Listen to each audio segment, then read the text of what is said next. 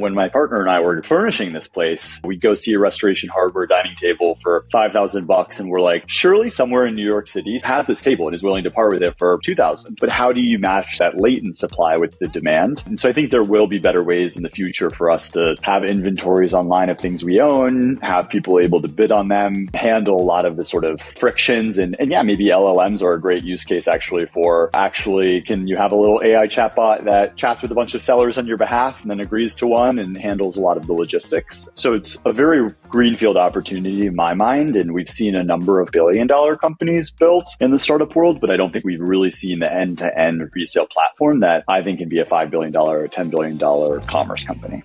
Hey everyone, welcome to the third episode of All Chat, a podcast where we're aiming to deliver an unfiltered view behind the scenes of some of the most interesting and current topics within the gaming industry, startups more broadly, and venture capital. Today, we will be discussing the future of shopping online, and I'm excited to be joined by several new faces as we dive into this topic. First, we have Emily Yang, better known as People Pleaser, one of the leading digital artists creating at the intersection of technology and culture. She's joined by Rex Woodbury, a former partner at leading global V C firm Index Ventures, and more recently, the founder and managing partner at Daybreak, as well as the author of Digital Native, a leading newsletter with over fifty thousand subscribers, covering the latest news and views on consumer tech and startups. And finally, there's Amber and myself, partners at Patreon, an early-stage venture firm with a strong focus on gaming consumer startups. Prior to joining Patreon, Amber was a Y C and Forerunner-backed founder that built a startup in the community software space, which sold to Discord, where she spent a few years leading the company's efforts to scale into non-gaming communities. Prior to Patreon, I helped to scale Riot from zero to one, joining the company before League of Legends launched and helping to build out publishing and esports as Riot developed into one of the most valuable gaming companies in the world. Now let's dive into our discussion about the future of shopping online.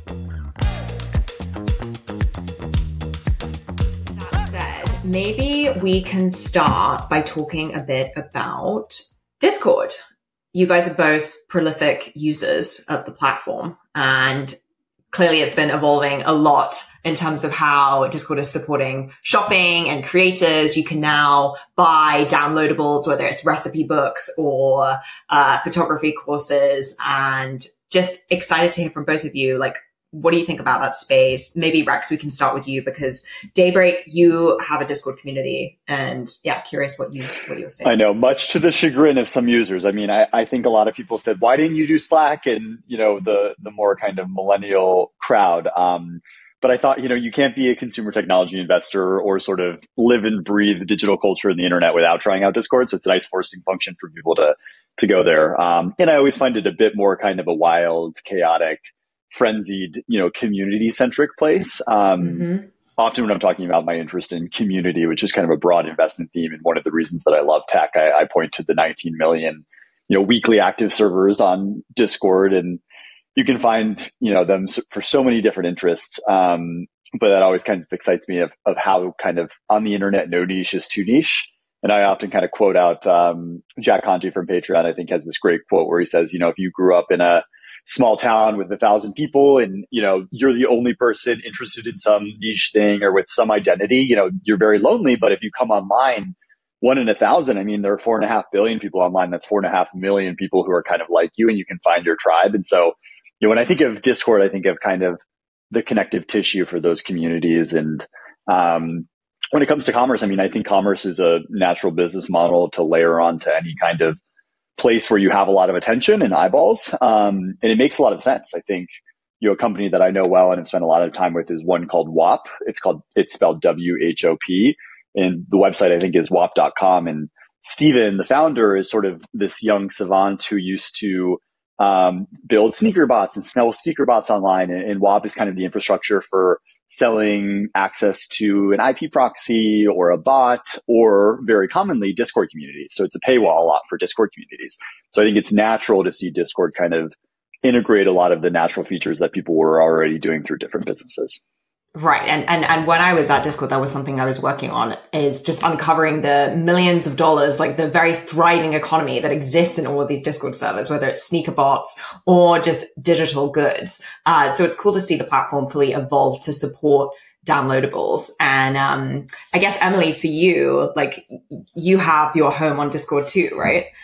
I mean, I come from more of like a digital internet crypto background, and everybody in the web three space uh, typically uh, surrounds their communities in Discord. Um, and you know, for my own company, Shibuya, uh, we have a Discord community as well. But uh, other than the sort of the public community where, you know, this is where our fans come to sort of talk about, you know, the latest content that they watched and discuss, you know, the latest chapter of the anime and um, also what's coming up. And um, for internally at Shibuya, we also manage our animation production in Discord as well.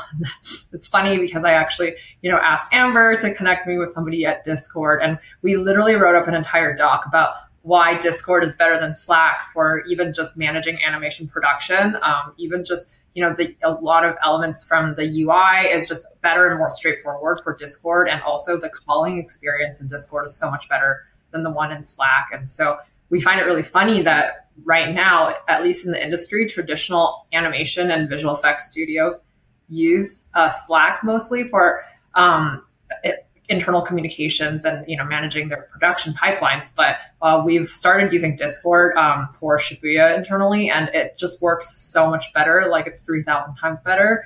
Um, and this is not a paid sponsor.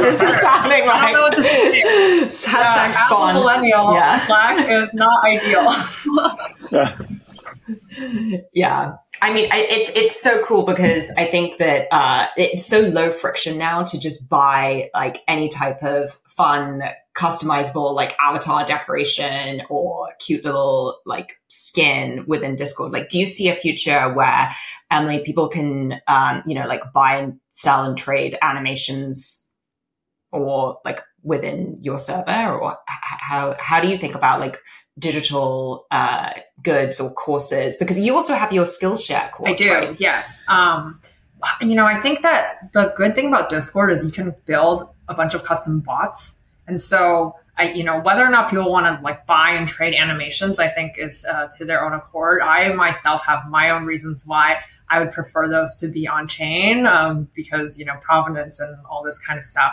But I think that even just within Discord, you know, we built our own bot called, it's called Arisu, which is, you know, the Japanese take on Alice. But, you know, you can do a bunch of custom commands, and then you can also, I don't know, we even built, because we were working on like an I P with Bruce Lee. So then we built a Bruce Lee wisdom bot where you can just summon commands and then it will just spit out, you know, random Bruce Lee wisdom from time to time. Um, you know, just fun things like that that you can't do anywhere else, I think uh, makes it so much easier and more exciting to manage a community um, who then, even if your community managers are, let's say, offline, they can sort of use these automations that you've built um, to interact with the platform uh, when, you know, a real person cannot be there for whatever reason. Mm, yeah. How, how do you guys think about using communities to like organize commerce? So I think Rex talked a bit about uh, Whop and like sneaker bots, and uh, you just think about like there are a lot more of this kind of like group organization around like finding what to buy, trying to get more leverage with like buying as a group. Um, yeah, so I'm just curious like how you think platforms like Discord, as an evolution of like Facebook groups and WhatsApp groups, is changing like how people actually shop, like how you actually think about like forming communities around the act of shopping. I mean, I think it's all in how you actually integrate a seamless commerce experience into a more social community experience. Um, you know, I met a company recently that was kind of doing it with uh, re- the recognition. The kind of key insight was that a lot of these communities have sort of one person who is often looked to as the influential person or the expert. And so they were giving that person kind of easy tools to embed an easy link for kind of next generation affiliate where they could say, you know, I'm an expert on, you know, fixed up Toyota Camrys in this like car enthusiast marketplace or community, you know, in one click, here's, here's a way for me to get attribution.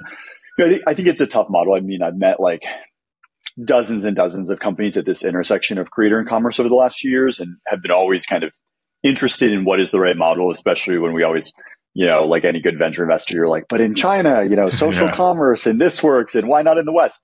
Um, and I think there are subtle nuances. And so, um, you know, I work with one, one of my investments, uh, is a company called Flagship, where the team was out of Instagram, built a lot of the creator and commerce products and had the insights that, you know, you really needed to go through creators who direct their communities to their storefronts. And so what Flagship does is basically anyone with an online following in under five minutes and just a few clicks can launch their own boutique storefront that they can white label and personalize. And you go from, you know, really being an influencer who is someone just spouting kind of hashtag sponsored on my, my page to the next generation of small business retailer. So in some ways, I think of it under the hood as more of a B two B marketplace akin to fair yep. between brands and retailers. But in this case, the retailer isn't the brick and mortar mom and pop on Main Street. It's it's a woman with, you know, eighty thousand followers in Idaho who's really good at home decor influencing. Um, and so that's really, I think, well-aligned business model where, you know, for, for consumers like us, we get to kind of shop recommendations in a much yeah. more natural way, which we already are doing, but, you know, in a, in a sort of more organic way. And the creator is actually a small business person. And then brands love it as a new acquisition channel where, you know, they're all facing rising C A Cs and really struggling with how to acquire customers efficiently post A T T. And so it gives them a new, nice kind of scalable way to do influencer. So I think like things like that are really interesting, but it again, kind of, it relies on the influencer to drive the community and the traffic to the store. Um, it might be more difficult if it's actually just more organically in a Discord yeah. server or something like that. Yeah, because I think one thing we talk a lot about between myself, Amber, and Brian is like, if you look back the last fifteen, twenty years, like the internet's evolved a lot. But if you think about like how we shop online, it hasn't. If anything, it's just like advertising is a little bit creepier in terms of like all these other inputs, whether it's like things that we're saying to our friends, things in our email is like influencing like display ads or like video ads that we see while we're browsing the web in a like non-opt-in way. But yet it's still like pretty hard to like find which products are the best, how to actually find the lowest price, how to actually buy the thing that you want. Um, one thing you mentioned, which is kind of interesting, I'm, I'm curious both like everyone's thoughts, like it seems like there is a lot more innovation happening in like Korea, China, in uh, in Southeast Asia around how people shop. And I think there is a lot of this like, oh, why doesn't like P D D style group buying work? Why doesn't Bilibili style uh, like commerce with, with streamers work? I'm just curious, like why you guys think like some of these things which have taken off in Asia seem to work there, but like don't seem to work in uh, U S and Europe. Do you want to go first? A- anyone. Go yeah, yeah. I think, yeah. You know, I well, as somebody who actually grew up in Asia, uh, I can already say yeah. that people in Asia just are so different in the way they think. Um, and definitely, you know, that leads to obviously like the way they consume. And um, uh, I honestly think that, I don't know, like, how do you say this? People in Asia um, are like, they're, when they're consuming, they're thinking more, I think, sort of collectively. Um, and I, I feel like in, in the West, it's much more individualistic mindset. And that's why you're yeah. seeing more of like the creepy, you know, in the West, I feel like this is a personalized ad or, you know, this is for you. Yeah. Whereas I feel like in Asia, it's more of like a hive mindset of, okay, if everyone's buying this, then I'm going to buy this too.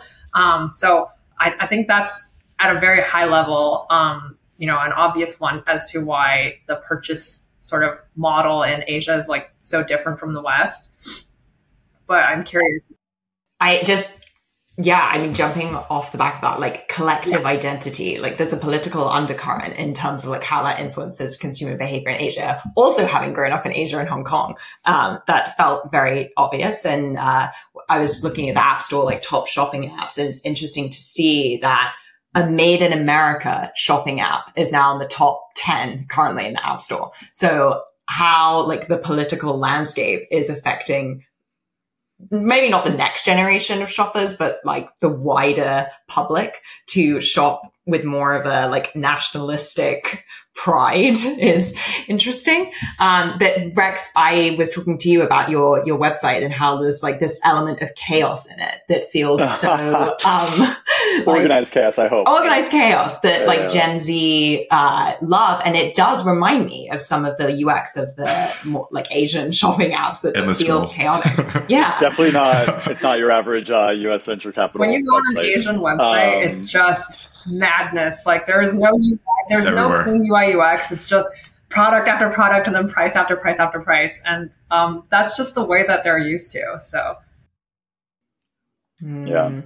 Yeah. I mean, it is, I mean, China really skipped, um, you know, desktop and, and I think you see it in, in went straight to mobile and you see it in the way that commerce is much more mobile centric and, you know, Amazon is per, kind of just like their mobile app is like a shrunk down version of the desktop app. And, you know, there's not that much kind of mobile first thinking. And we see kind of new newcomers like Whatnot and, and others, um, you know, make some, some good innovation, but I think that is still one difference. And then also, yeah, the cultural kind of norms that you guys are talking about in terms of, I don't know. I mean, in the U S, I think we were just really taught online shopping is more utility driven. Um, you know, I think like eighty percent of people that go to amazon dot com end up completing a purchase. I think that's among Prime users, but you know, it's, it's just very kind of search driven, and no one has quite figured out that more kind of discovery driven, serendipitous form of shopping online that's more akin to the shopping mall of the twentieth century. And, you know, maybe it'll be something like Flagship. Maybe Pinterest will finally nail commerce. Maybe Discord. Um, maybe Instagram Shop. I think, you know, for my for my mind, it's always been the social platforms got really big in the U S, and the way to go was sort of build social and have all the eyeballs, and then layer on commerce. Whereas in the West, they had, or in the East rather, they had a lot more success with kind of building social and commerce at the same time, yeah, because people were a lot more open to that. What do you guys make of, there's this uh, video on from Douyin a couple, I think it was like a week ago, the woman who's literally showing products for like three seconds and then putting it down. And then I think she drove like something like over one hundred million dollars of sales in like a day. Um, and like that kind of, that's like the extreme version of like curator commerce, where people are literally just like watching her show like hundreds of items and literally going like buying them like as she's, as she's showing them. Um, versus like a U S model where I think you mentioned when you're talking about Flagship, like this idea of like curator commerce seems like it hasn't picked up as much, and it is still a lot more driven by like advertising and things like that. Yeah. Well, I think um, I love that word curator, because I think it gets at another key insight where, you know, we all went crazy for the word creator, and, you know, it used to be influencer, and I think curator is actually a better word, because for a while we were seeing every creator and their mom launched their own, you know, beauty brand and their own skincare brand, and everyone was really trying to be their own brand. And I think you can see that fatigue even in celebrity brands. Like I remember seeing that there was some sort of uh, post uh, recently I saw on Instagram that Brad Pitt was launching a skincare line, and I read the comments and it was like, not another line. Like, I don't think we need this. Like, I'm exhausted. Too many celebrity brands. So it's interesting to see the kind of cultural shift there and the backlash to it. Um, and really the only ones that really broke through were those that had kind of a net new insight, like Skims being kind of taking the insight that shapewear is outerwear, or Fenty doing kind of makeup for, for all colors. Um, but I think much more, many, many more of these creators are better curators than they are actually brand creators. And so I think, Jason, that's a good point where, you know, what is actually, what have they been doing the last ten years? Influencing and directing people to trustworthy recommendations and brands and products. And so much of that has been lost with no attribution, um, or really hard to measure R O I. And so I think the better systems that can underpin that existing behavior are more compelling than this idea that everyone is going to be their own brand. Yeah, it's it's also like the, the curator opportunity allows for so much democratization in terms of services that were previously the preserve of uh, like higher net worth individuals. I think The Expert is a good example of this, right? Where you can connect to an interior designer expert, you do your video call, like you get your home interior design. And I'm curious how that behavior of curator experts is going to bleed into other verticals. Like you can see that happening with stylists, like being able to connect with the everyday stylist, and how that's going to fuse into allowing people to earn money who are not necessarily creators or celebrities building a whole audience, but they're just really good at curating stuff, which I guess Instagram has kind of taught a whole generation of consumers to, to be excellent curators. Um, Yeah. I'm curious, like, what, what do you think about that, and, and how like your, your experience, especially like working with like the luxury side of shopping, um, and how that kind of comes across? Well, I think that this is an interesting juxtaposition, because there's definitely those two facades to shopping. I want to go back to what Jason was talking about for the, you know, super quick three second show your product. And yeah. I think that is very much a, still a reflection of the type of Asian um, shopping sites that you see, which are really just kind of like an online version of a catalog, which is, you know, you go on there and then you're being shown a bunch of different uh, products all at once. And I feel like, um, you know, that is, to me, I feel more like of a utilitarian where I'm looking for something, or I might not even know that I want something, but once you show it to me, I'm like, oh, right. I, I now remember that I was looking for, you know, this, um, this spoon that, you know, and that you just showed me, and now I'm going to buy it. Versus I think the curated, um, approach is, uh, like Rex was saying, I think born out of a much more sort of influencer, uh, culture, which is just so different. Um, but it's, it's funny because Asia is like this, I think, you know, when you're doing the catalog style, super fast browsing, it's more for everyday goods that you're trying to buy.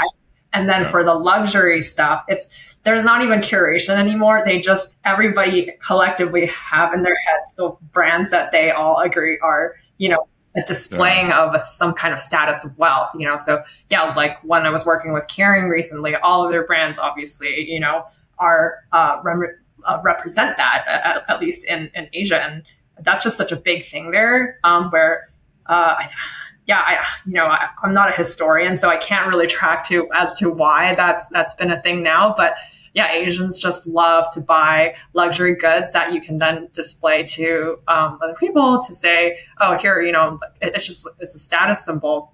It, it exists in the West as well, but definitely I think, uh, to a lesser uh, degree. Um, and I feel like you're seeing the West sort of, uh, pick up or evolutionize differently as well, especially with Gen Z. You know, they're all about either stealth wealth or they're going the rebellious angle where they just don't even want to um, support these kinds of luxury brands at all, which you're not seeing uh, reflected as much in, in the East just yet.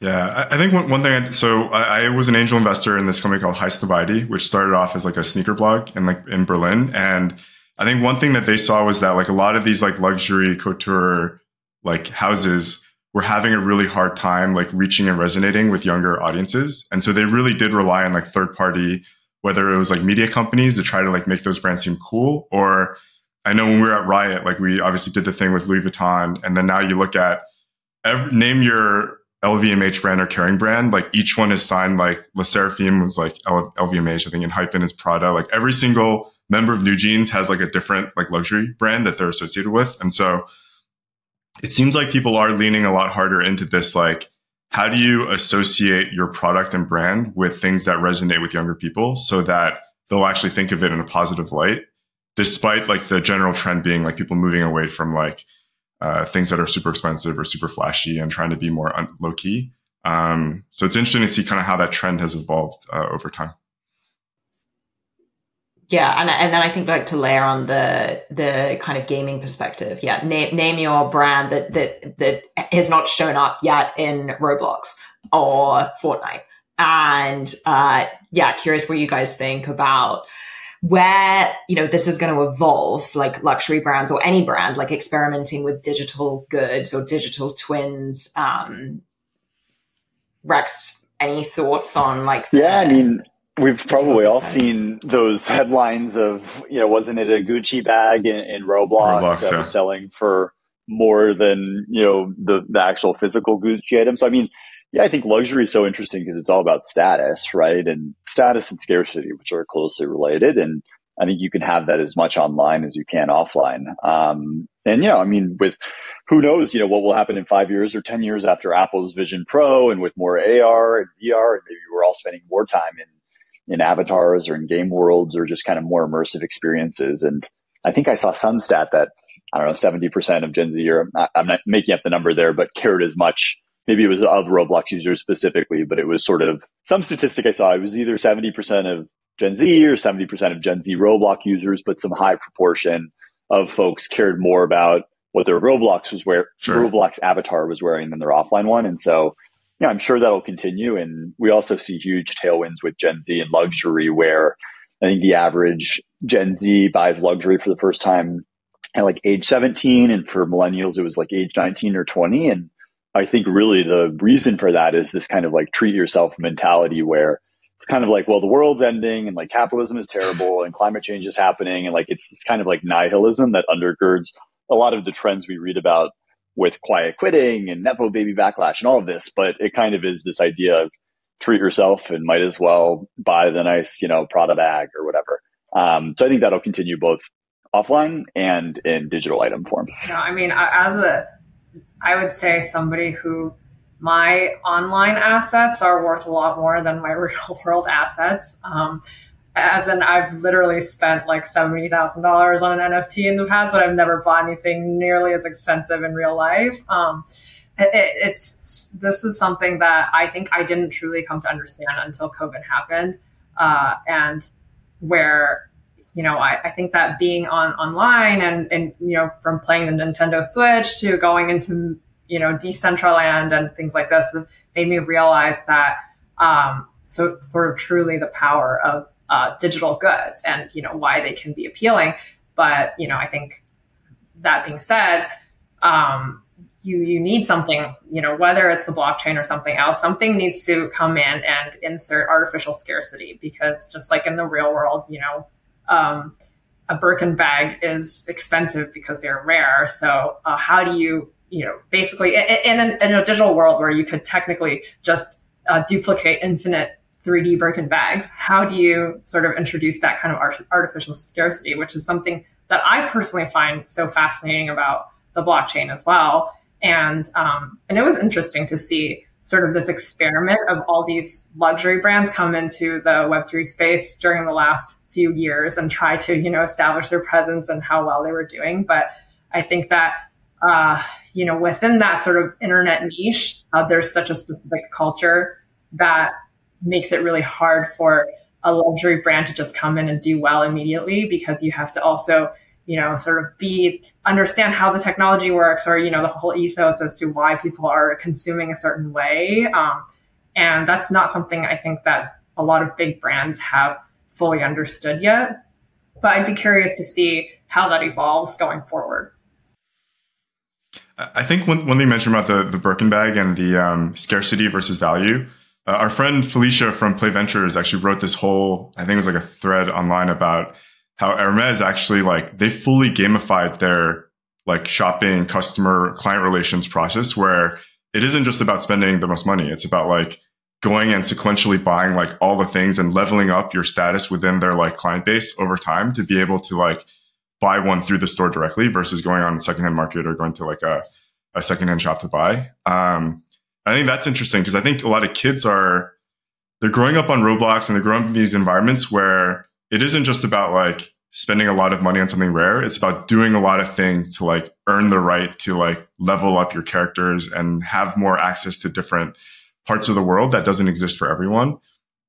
And so I'm, I'm curious like how you guys think about that kind of like gameplay mentality around other elements of like shopping or like engaging with brands and things like that. I think like this is reminding me of Animal Crossing being a really, really good um, example of this. So during COVID, you know, everybody was playing Animal Crossing, and you know, sort of the only way to upgrade your island is either through putting in time or, you know, like whether in yeah. through time you can collect these things then, and if you can collect enough of these things, then you can get one of these things. And so, you know, when you sort of the ultimate display of wealth, let's say, you know, in Animal Crossing isn't through any sort of direct financial input, it's all through time. Yeah. So if you go to somebody's island, it's super beautiful and they have golden bridges and stone lions everywhere, you know that they have spent a lot of time in this game that, you know, this is not really replicatable anywhere else.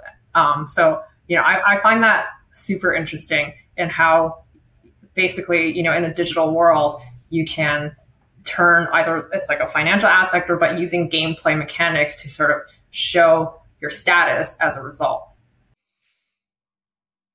Yeah, I think that that's something that like modern, like the brands of today are missing, because it isn't just about how much time you spend like in the in-store experience or how much time you spend playing mini games on Chanel or anything. It, it's just about your dollar amount or your social clout. And that feels antiquated in terms of like next generation. It should be like time invested in creating experiences that branch off the brand. So yeah, it's going to be interesting to see who who takes that on in the next twelve months. Yeah, I guess. Um, yeah, go for it. Go, no, go for it. I was just going to say we have to talk about resale. Obviously, like Rex, you you've spoken a, like written a lot about this and and how how it's evolved, and obviously it's uh, like prolific behavior within Discord, and um, I, I guess still like you know top apps in the App Store are Goat, are Depop. Um, and so what what's your latest thoughts on like resale opportunity? Oh yeah, I mean, I I love resale, and um, yeah, just wrote a, a piece recently about resale because I I did this investment in a young woman building in the resale space, and you know, I think um, you know, it, it just is such an opportunity that is unsolved by technology still in so many ways. Um, and what I mean by that is, you know, like most of us don't really want to upload photos of our wrinkly clothing and catalog them and organize them on Poshmark and have thirty-seven, you know, back and forth messages with buyers and sellers. And it's just such a cumbersome experience. Um, and so what is the way to fix that? I mean, I think it's, it's challenging. Um, one way you can do it is sort of, can we ingest data from, from people on what they own and, and sort of their closets, and then make it easier for solving the supply problem and, and easier to offload stuff. Um, but a challenge is just matching supply and demand in these marketplaces. I mean, resale is growing eleven times faster than broader uh, retail. It is, I think, one of the biggest shifts of this generation as we see sustainability move into commerce and people want to power the more circular economy. Um, but the right business models and the right technology haven't really been built. Poshmark, I don't know if you guys have used it. It feels very like Craigslist in the two thousands to me. Um, you know, I think there needs to be something better. Um, and I don't know. I mean, I'm looking around my apartment here, and when my partner and I were furnishing this place, you know, we, we would always say to each other, you know, we'd go see a Restoration Hardware dining table for yeah. five thousand bucks. And we're like, surely somewhere in New York City, someone is willing to part, has this table and is willing to part with it for two thousand, twenty-five hundred. You know what I mean? It's kind of, but how do you match that supply and that kind of that latent supply with the demand? Um, and so I think there will be better ways in the future for us to have inventories online of things we own, have people able to bid on them, um, handle a lot of the sort of frictions, and, and yeah, maybe L L Ms are a great use case actually for, you know, actually, can you have a little A I chatbot that chats with a bunch of sellers on your behalf and then agrees to one and handles a lot of the logistics. Um, so it's a very greenfield opportunity in my mind. And we've seen a number of kind of billion dollar companies built in the startup world, but I don't think we've really seen the end to end resale platform that I think can be a five billion dollars or ten billion dollars commerce company. Yeah, I think one of the problems with shopping, especially on the visual side, is like in a lot of cases, so the Amazon case where you know the exact product, the brand and model, Amazon is the best solution. And it's going to be hard pressed to, to beat Amazon. But most of the time when we're shopping, whether it's for clothing, for furniture, like we don't know exactly what we want to buy. We have a general idea of like some characteristics. But if you think about like how visual platforms have evolved, like they have become like even we were talking about Pinterest, like it's a very ad driven and you're being shown a lot of things that is just like the highest bidder is trying to get in front of you yeah. based on your demographic data, not necessarily based on like visual cues that are tied to things that you might want to look for. And I know like on the Patreon front, like we're really excited about companies that are trying to innovate more on like the visual search and try to create like a better shopping experience where you don't know exactly what you want, but you have a rough idea. And then it helps match that to like items which exist in the real world, whether it's a like a new product or whether it's it's resale. And I think the thing you mentioned about resale is like the other, I think on the one end of the commerce spectrum, there's like Shein and this idea of like disposable commerce where literally we're, we're ruining the planet and people are buying things that last like for a couple of wears. And on the complete other side of the spectrum is this idea that you buy fewer things, but you buy better things. And at some point in time, you probably don't want to wear it anymore, but they can it can still last for a long time. And so how do you get that into the hands of like other people who would want to buy that, use that, wear that, what have you. And, and I think like part of the problem is like indexing the supply side, but I think an even bigger problem right now is like organizing it so that people on the demand side can even find it. Cause you don't, if you don't know exactly what you're looking for, it's like very hard to search okay, for it. So online. I was literally talking about this the other day with my friend, and I have a lot of ideas about this. So, you know, A I is a huge thing right now. Uh, first of all, I'm yeah. sure somewhere out there, there's a company that uh, should, you know, disguise itself as a note-taking app, or, you know, just sort of you can record your real life conversations with your friends, but simultaneously you're actually also training, you know, an A I model of version of yourself.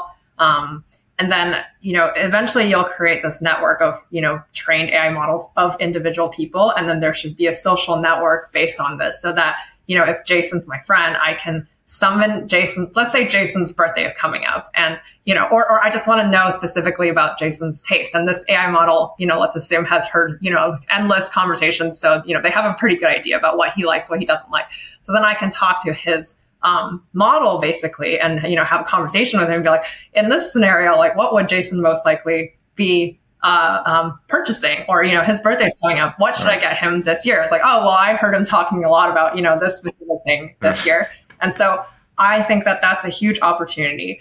Um, you know, but then obviously I think that the evolution of that too is maybe going to be close to what we're seeing now, is that then companies are going to catch on to this, and then they're going to start doing product placement where they're going to pay these models to yeah. subtly drop yeah. in like, oh, go buy, tell this person to go buy this product. But, you know, there has to be some line between there where, because I think right now, and even in the real world where we trust, you know, uh, sort of product recommendations the most are from people that we know in real life. Uh, and so I think that yeah. this is the sort of like a next best thing that we can do to use yeah. technology to sort of mimic that. In a world, I think that's, you know, a, yeah. in a world where I think that's like really apps, interesting. Right? I also think, just to your point on search, Jason, I mean, I think um, we're seeing much more search that is contextual in nature, where it is less um, me searching black jeans yeah. and more me searching going out outfit.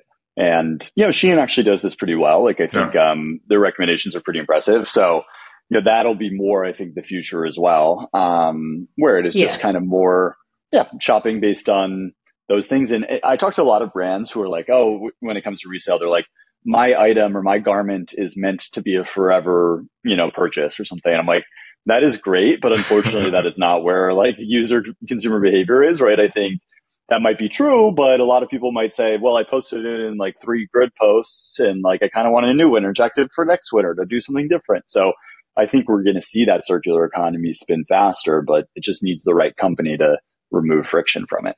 I, I think that this also ties into this idea of like girl math. Like you, you were making that behavior of like, okay, well, yeah, I will buy this designer thing. I'll wear it three times and I'll put it on the Real Real and they'll come pick it up from me. And I, I have definitely become, that is a behavior change for me, where now I'm like, okay, if I buy this, I know I'm going to wear its time and then I'm going to get it on the Real Real. But there's still so much friction in actually getting it to the Real Real and yeah. then creating that behavior loop.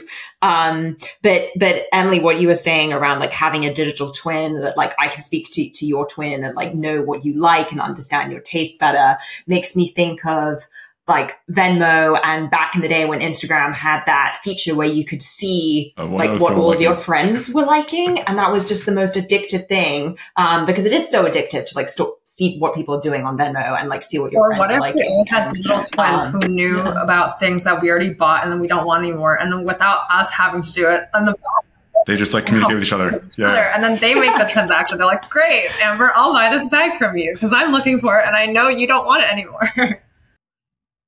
Exactly. No, I think that's that's literally what I mean by these like A I bots, yeah. where the L L Ms can do that on the resale site, and it might just say, you know, maybe the A I bot is named Rachel or something, and you get a ping from Rachel, and it's like, hey, like, you know, someone was interested in your like Woolrich jacket for six hundred, and you're like, well, I wasn't gonna get rid of it till next winter, but like six hundred is pretty good because I only got it yeah. for seven hundred, so like, and you just say sure, and then she's like, great, like prepaid label coming to your house, house, you know what I mean? I think that stuff is super interesting. And it just, and to your point, Amber, on girl math, I mean, I think resale at checkout is going to be table stakes because, you know, B N P L drives up conversions twenty to thirty percent at checkout.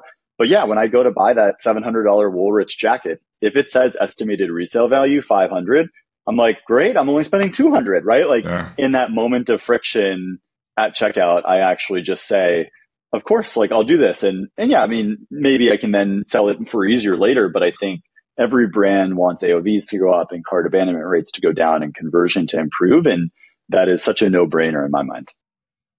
It should totally be a checkout, one hundred percent. Like, I mean, yes, my my average orders would go up way more if I knew the, the yeah, what the resale value. We would spend a lot more. You're rationalizing how much you're spending on, on that day. Yeah. yeah. Yeah, yeah, yeah, totally. Oh, my gosh. Um, yeah, cool. I, I guess, what do you guys think about this idea of, like, renting things versus owning them? Because I think that's also a challenge for a lot of people, is this idea that like, oh, well, like they, there is some like comfort or status associated with like, hey, like I'm owning this. It's not like an article of clothing that I'm renting to use one time. On the flip side is like, there's going to be certain types of items. Like I think like our, our kids, I have two daughters that are six and seven, and they love skiing, but just by nature of them growing every year. Like they're going to grow out of their ski boots. They're going to grow out of their skis. And, but we do it enough where like, it doesn't make sense to rent it like each time we go. So like I buy skis and ski boots for them, but then like the next year I have to like sell it back to either the store or like there's certain categories of items that it feels like it probably should just be like a subscription, like a kid's ski subscription. And then I just like pay every year and get like close to new, like best gear. And, and there's like, it's more affordable for everyone else who, who wants to use it as well. I'm just curious, like how you guys are, have thought about kind of like rental models versus like. I think about this all the time because I'm a digital nomad. So I have not, you know, had like a physical home or location for the past three years. And I run into this problem all the time where I'm like, okay, well now I'm here and it's cold and I need to buy a jacket. And I wish I, you know, but I just bought a jacket three months ago, like a puffer jacket three months ago, but I'm not going to bring that with me because it's too, because basically, you know, we've been trained to only travel with a carry-on case at yeah. all times. So it's always, I, I always yeah. joke that my most valuable asset is luggage space. And so if it's not, you know, so it's always a battle about how much does this physical thing actually worth to me versus like whether or not I actually want to bring it around, which is why I keep thinking about this idea of, you know, why digital assets are really cool. And then right now, I think there's a huge dissonance where we haven't figured out a good way to translate digital assets into real world assets. But let's say, you know, a luxury brand, which has a powerful network around the world. And I talk about this with my nomad friends all the time. You know, let's say there's like Louis Vuitton bag where I can purchase the digital version of it. And but having this digital version of the bag, you know, if, if I land in Paris, then they know that, okay, I'm in Paris and now I have access to, uh, you know, they'll, they'll send it to me to my hotel in Paris and then I can use it for a week and then I can send it back. And then, you know, when I go to Milan, the same thing will happen. This is, de- and, and, you know, would I pay a premium for this? I think that I would. And this is something that I talk about with my nomad friends all the time, um, in terms of like creating this, I guess, hybrid network of digital assets. Um, you know, where I, I would say currently, at least, more luxury brands have that kind of global network where if they do have a, a physical store or the the sort of supply within, you know, every different corner of the earth, basically. But this is something that I think about all the time because I think there's just so much waste uh, currently going around with people buying something and then either leaving it behind or not. Myself, yeah. I'm lazy too. So even though, yes, the the concept of resale is really great to me. Um, Realistically, I'm not. I'm not going to actually go go and you know put it up on Depop or something. You know. Yeah. Right.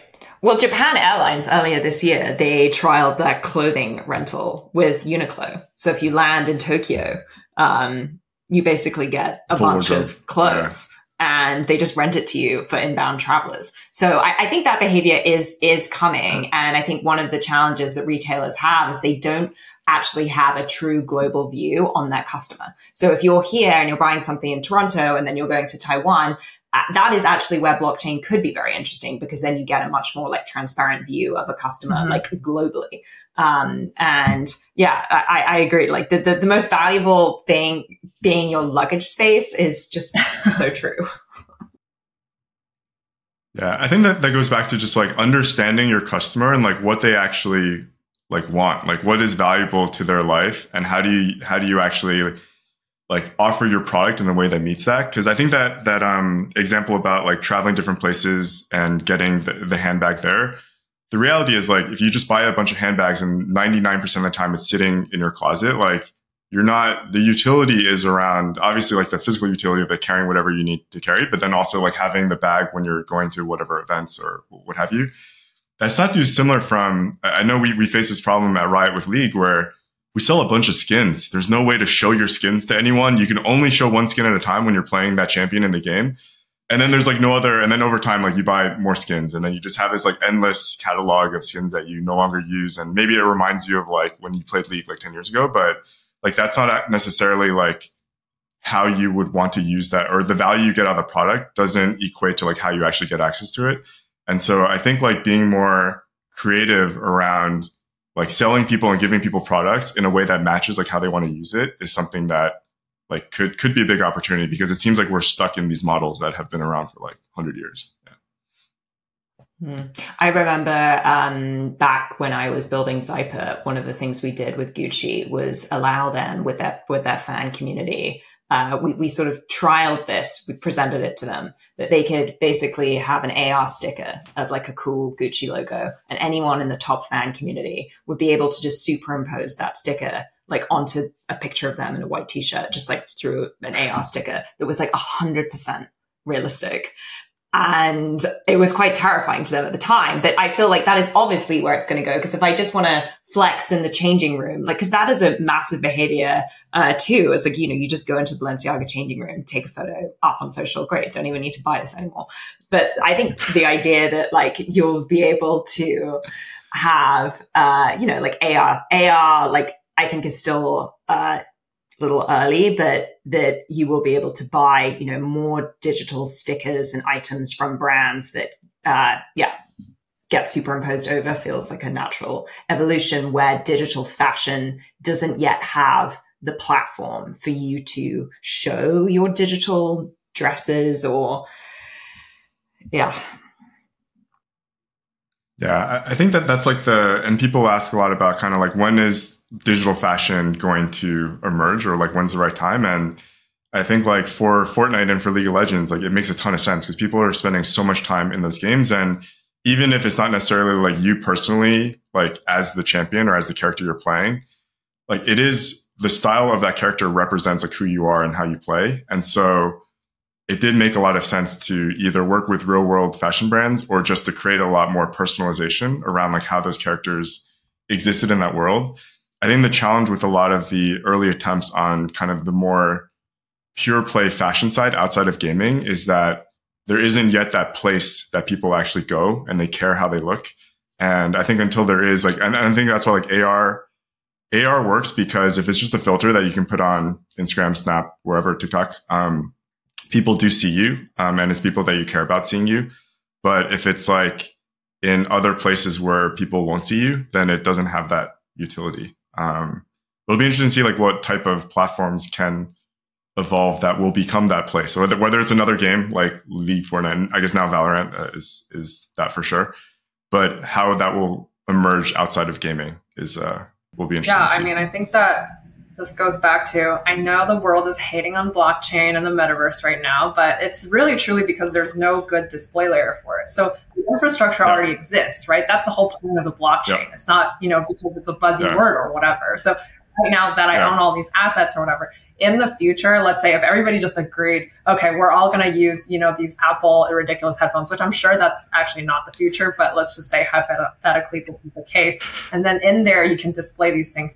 Then I think across the world, suddenly everybody's going to get it and be like, oh, and why is this different from, you know, having a skin in like Valorant or League is because, you know, they're different companies. So I can't, if I have something in, you know, this game, I can't show it, you know, I can't, that's not transferable to another game. And that's like yeah. the problem with like Web two digital assets, which is that they're not transferable to another realm or, you know, they're, they're centralized, right? But the whole decentralized yeah. concept is so that, you know, it, it goes back to, Uh, people that you care to see can see you, you know, with us. And so the infrastructure already exists, but right now I don't think anybody has found a good, you know, unified display layer for this to exist. Yeah. And that's why it hasn't worked yet. Mm, yeah. No interoperability. Yeah. Yeah. Well, I know we're kind of like coming up on time. Um, any, any, hot takes or discussion points we haven't touched on, Jason? I guess like, how do you guys like, how have your own shopping habits changed in like the last twelve months? Are you still shopping online the same way? Are you still using the same apps and sites? I'm just curious, like, yeah. I return a lot of stuff. I think more, more than I used to. And I like, my partner and I joke that like Jeff Bezos is going to catch on to us because we just like, I feel like get so much stuff on Amazon and I try, you know, I buy like, you know, four things to see which size I like. And then I return the other three. And I mean, Amazon to its credit has made it so much easier, but I'm like, they, they can't be um, doing very well based on us as customers. Um, and so that's one new habit, I would say, um, just a lot more kind of mimicking what I would have bought offline. Let me just buy three sizes and then try it and, and return. Um, I think that that's kind of the main shift on my end, and then trying out new apps. And I think um, I'm still kind of enjoying the like omni-channel, you know, uh, see it in in the store, maybe in person, and then buy it online or vice versa. Yeah, I think the shipping thing, Amazon, at least like when I use it now, if I just want to return stuff, like to ha- drop it off at like a U P S store, it costs like a dollar now. So I think they're they're started, slowly yeah. starting to like disincentivize that behavior. But the reality is like they made it table stakes for everyone to offer free shipping and returns. And if you think about the grand scheme of like what's good for the environment, like obviously cl- like disposable clo- clothing production is horrible, but shipping stuff back and forth is probably just as bad, if not worse. But that's like the default consumer behavior now. So yeah. I think it's something that everyone exactly. has to has to deal with. Yeah. It does feel like the days of free shipping and returns may be over. Um, yeah. I think for me, um, very exciting. This year was the first year I went to Costco. And big fan of Costco. And I think that there is an opportunity to create more of these digital member clubs. Like, what does a digital version of Costco look like? There's a newsletter I'm on called Celeb, where you basically share your receipts of like what you've bought. And at the end, everybody pools their discounts. So, you know, when you buy something and you get like ten percent off or fifteen percent off, like to come back, there's just this huge list of like aggregated discounts um, for this like growing like network of nice. friends. So I, I think, um, yeah, Costco is a new, new behavior for me. Here for it. Best. It's the best. What about you, Emily? Um, you know, I've, I've never been a big shopper just ever in my life. Shopping kind of stresses me out. Um, I'm the type of person where when I go into a store, and this is goes, I'll, I'll you'll never find me just online shopping for no reason. Like if I'm shopping, it's because I have something very specific in mind and I'm going to purchase it. Yeah, so uh, I would say, if anything, my shopping has probably dwindled in the past few years just because of, you know, how much I'm traveling. And the more you travel, you're like, okay, I the last thing I need is just physical stuff because there's just more things for you to worry about. Um, and so, yeah, I probably my, my shopping habits have, have gone to maybe more uh, sort of like online, as in literally digital assets. But then I think, okay, if I buy this, it's not going to be, you know, extra taking up extra space anywhere. Um, and then I think that if there's, you know, more and more products developed out there, like the A I, lovely A I concept that we're talking about, where it's, you know, trusted sources that can help me better, you know, spend less time browsing and more time yeah. actually getting things that I want and need, that would be really amazing. So I am looking forward to that. Yeah, I, I'm one hundred percent with you there. It's like, like shopping should become more efficient over time, and you should be buying better stuff that you have to replace less often. But I feel like it's actually become less efficient and you're buying more stuff that breaks faster. And so I think one thing, like whenever I am trying or when I want to buy something new, I feel like searching online to like read lists and rankings and stuff, it feels like at this point, like ninety percent of those are like paid, yeah. or like sponsors are, are writing those lists. And so I, I really do appreciate when I find out that like somebody that I'm friends with is like really into some particular thing that I want to, I'm looking into buying. And then I rely like much more heavily on like their own, them having spent like dozens of hours doing research or buying a bunch of things and, and sharing their learnings. Um, it's surprising that there still isn't a great way for that to be organized online, yeah.